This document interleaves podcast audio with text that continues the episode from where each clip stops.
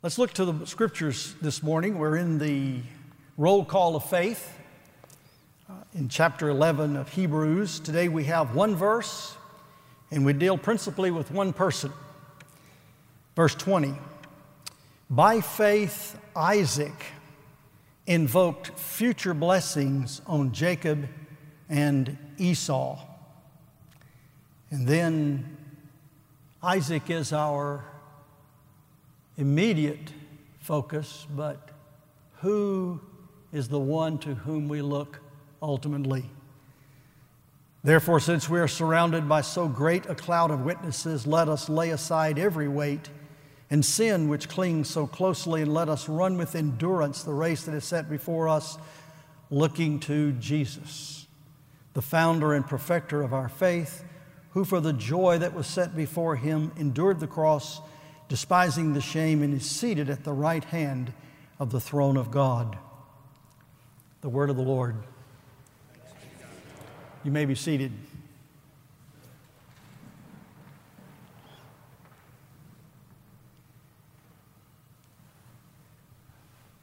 We don't think a whole lot about Isaac, and there's a good reason for that. First of all, his father Abraham dominates the Old Testament. He's the father of the faith. He's the one to whom God appeared repeatedly and in all sorts of promises and events and covenant uh, ceremonies and all sorts of ways. The Lord worked with Abraham. He was a prophet. He was the one that received the promise from God. He was the one that went through all sorts of things, and there's drama, and there's story, and there's chapter after chapter on Abraham. And then finally, the son of promise is born, Isaac. And we'll look at him a little bit. But then Isaac has twin sons, Esau and Jacob. And the great focus, the great drama then takes off again with these two boys especially the character of Esau and what happened with Esau and Jacob and his family and his dealings with the Lord deals with him with visions and dreams and wrestlings with angels and all sorts of things. And then we go all the way to the end of the book of Genesis, finally finishing with Jacob's sons, all there in Egypt, and the dominant son, of course, being Joseph.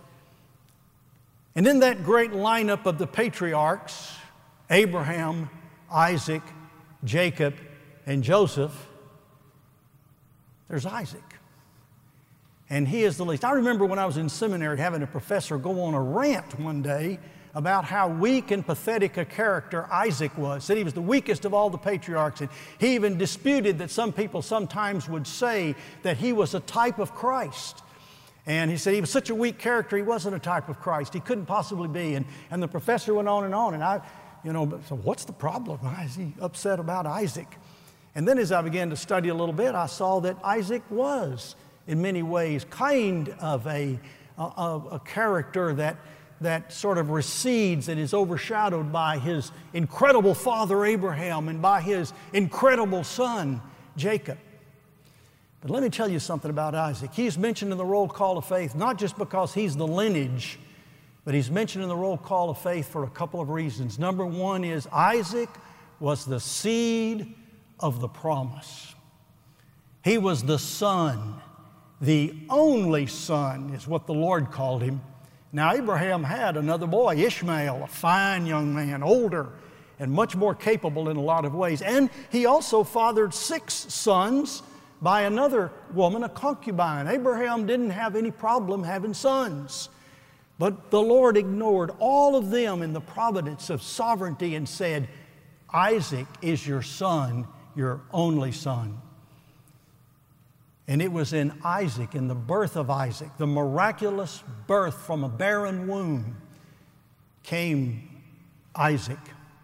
And even the name, of course, as you know, means laughter because both Abraham and Sarah, on different occasions, in different ways, laughed when they were given the promise that they would have a son. And when Isaac was born, he lived a life that was kind of interesting too. It was a, it was a quiet, kind of a passive life. His father had traveled all over the Mideast and gone all the way from, from um, the, the Gulf, all the way up the Euphrates River, all the way across the Fertile Crescent, down into Egypt, back again. Isaac stayed within a fairly short geographic parameter. Not only that, Isaac just basically inherited the wealth that his father had and just passively and productively, but nevertheless quietly developed that wealth. And Isaac got pushed around a lot. There were the enemies of the family and the tribe that would take over a well that he had dug and would occupy a place. And there were times when, when it didn't look like Isaac had much. But the Bible said the Lord blessed him and he's very, very wealthy. And he was the carrier, the conduit, the conveyor of the promise. And it's not lost on some expositors that Isaac was the son who was completely obedient and subservient to his father and his mother. Even when it came time for him to find a wife, he didn't do as his father did and found the women of the land attractive, but instead he went all the way back to the homeland to get Rebekah. One of the sweetest stories anywhere in the Bible is the story of Isaac and Rebekah, their love, of how the Lord providentially brought them together and how it was love at first sight, and they were devoted to one another, and they were together all through their lifetime in their work and holding the faith Isaac was the only patriarch, uh, uh, uh, patriarch that was monogamous and didn't have adulterous affairs or concubines. He and Rebekah were married, one man, one woman, for one lifetime. But they had these issues. Rebekah, like Sarah, and later on, like Rachel, of all the patriarchal wives, of the promise were barren. Just a foreshadowing of the virgin womb. And after their honeymoon, which is described in one verse in the scriptures, no children. 20 years, Isaac and Rebekah had no children. It's an interesting little verse in the Bible. The Bible says that God, that, that Isaac prayed that the Lord would open the womb of Rebekah and that she would have children. And he said, and the Lord answered his prayer. What the scripture doesn't say at that point is he was praying at age 40, and at age 60 is when, I, uh, when uh, Esau and Jacob were born. 20 years praying and calling upon the Lord. Even the day he first laid his eyes on Rebekah, he was in the field meditating, which is another one of the words for praying contemplating.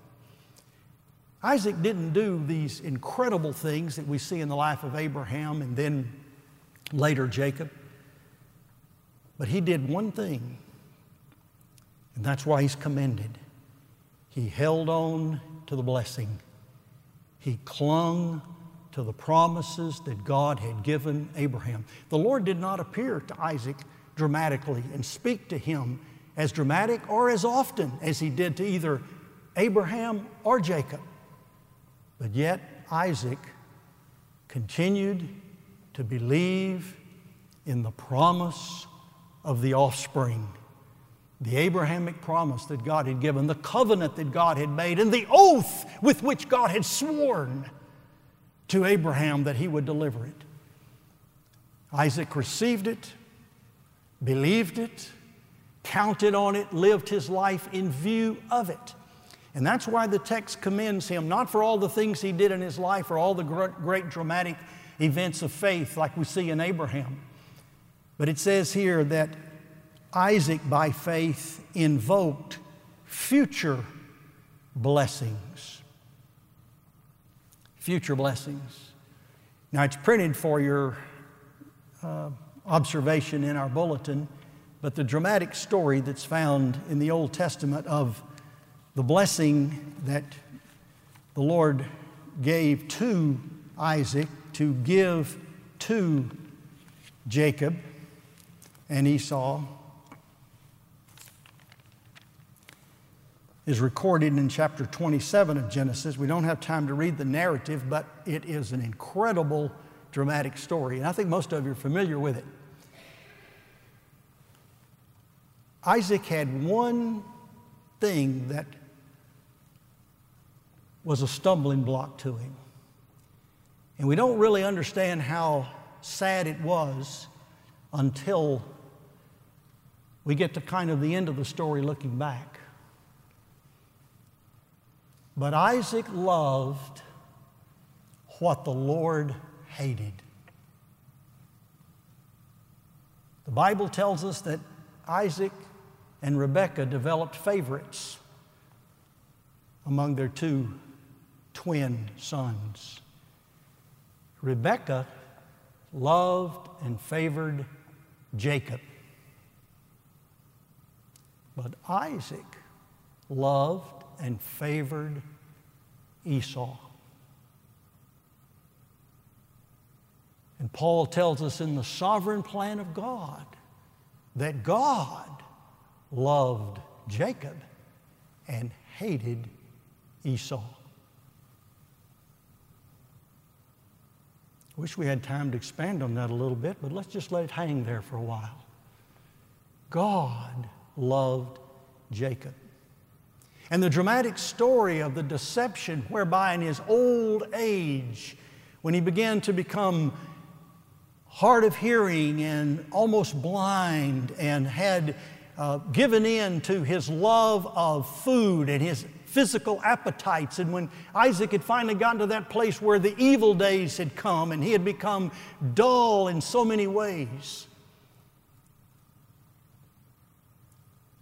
his wife, his wonderful wife of all those years, engineered a deception whereby Jacob, who was the second born, would receive the blessing of the firstborn. Now, I know you're familiar with the blessing of the firstborn in the scriptures. It goes to the firstborn son. The firstborn son has several things going for him. One is he has the position of honor and status. He's the leader in the family, he's the protector in the family. In fact, he's the sovereign of the family. He has the right of succession, that is, if there's any crown or title or anything in the family, is passed on to the firstborn son. With respect to the inheritance, he gets a double portion. And interestingly enough, if there's two sons, the firstborn son gets it all. And in this family, there was something tied to the birthright, and it was the covenant promise. It was part of the birthright. You remember, the Lord had told Abraham, I am your reward and all Abraham had to give, oh, he had cattle and he had all kinds of servants, and Abraham was an extremely, extremely wealthy sheik of the ancient world. But what he really had to give was that promise. And that promise was the sheer, mere faith that he had in the sheer, mere Word of God. God had promised him all about being a blessing and having an offspring that would be the blessing of the whole humanity. And of course, we know from Galatians 3 that the Lord was speaking of Jesus Christ as the offspring, the firstborn, the true seed of Abraham is Jesus Christ. So, what Abraham had to give to Isaac was Jesus Christ, the promise. And that's really what Isaac had to give to his two boys. Oh, he had plenty of land, and, I mean, not land, but cattle and things like that. No land. They never owned one square foot of real estate in Palestine except for a burial ground which had a nice cave in it that Abraham had bought and paid way, way too much for. They didn't own any other acreage in the promised land but they had the promise. And the promise is the key. All Isaac had to give was the promise. Now, if we had time, we'd talk about a little bit about Esau, how unworthy he was in so many ways. And there's a lot of things about Esau's character that we need to be aware of as to how he operated his life. And even though he was the firstborn son, the Bible says he despised the birthright. He didn't care about it. Wasn't no big deal to him. All he was was a bunch of sheep you got to take care of. While he was a hunter, he would go out into the land and just get what he wanted. All through the Bible, you notice the hunters are the people that God looks upon as being less than the best because they're not civilizers. Nimrod, a hunter, Ishmael, a hunter, but not Cain and Abel. They tilled the soil and tended the flocks. They were fruitful and they multiplied. And they, they, they bred their animals and they planted their seed. But a hunter just simply takes the abundance that God has given and lives off of it. And that's really all that Esau's going to get. He's going to receive a blessing that involves the common grace of God. He's going to get whatever's out there, whatever he can hunt down, whatever he can collect, whatever he can get for himself is going to be his. He's going to have to live by weaponry. He's going to have to have the bow and the arrow. He's going to have to have the sword. He's going to have to do everything he can to, to, to conquer and to destroy and to capture. Jacob, on the other hand, the Bible says, was a man of refinement, a thoughtful man. He thought over and over and over about the blessing. The difference between Esau and Jacob was that Jacob wanted the blessing. He wanted Christ. And listen to that blessing as, he, as Isaac comes to bless Jacob, who is standing there, the absolute epitome of sin and deception. Wearing his brother's clothes, perfumed like his brother, wearing skins, doing everything he can to lie to his father. And yet, the sovereign grace of God says this through the words of Isaac See, the smell of my son is the smell of a field that the Lord has blessed. May God give you of the dew of heaven and the fatness of the earth and plenty of grain and wine. There's your bread and wine of the sacrament, by the way. Verse 29 Let peoples serve you and nations bow down to you. Be Lord over your brothers, and may your mother's sons bow down to you. What kind of language is that? That's the language of a future coming conquering king, the King of kings and the Lord of the lords. That's the one who will come and will set everything right and will establish an eternal kingdom. And then here's the curse Cursed be everyone who curses you, and blessed be everyone who blesses you. We're not talking about Jacob anymore. This is a prophecy about Jesus Christ and his victorious work in his life and on the cross and out of that tomb and ascended into heaven in the right hand of God and the triumphal and victorious return to earth. That's what Isaac did. In all of the frailty and all of the sins and all of the, the, uh, the sadness of the human condition, Isaac blessed Jacob. He blessed Esau with common grace.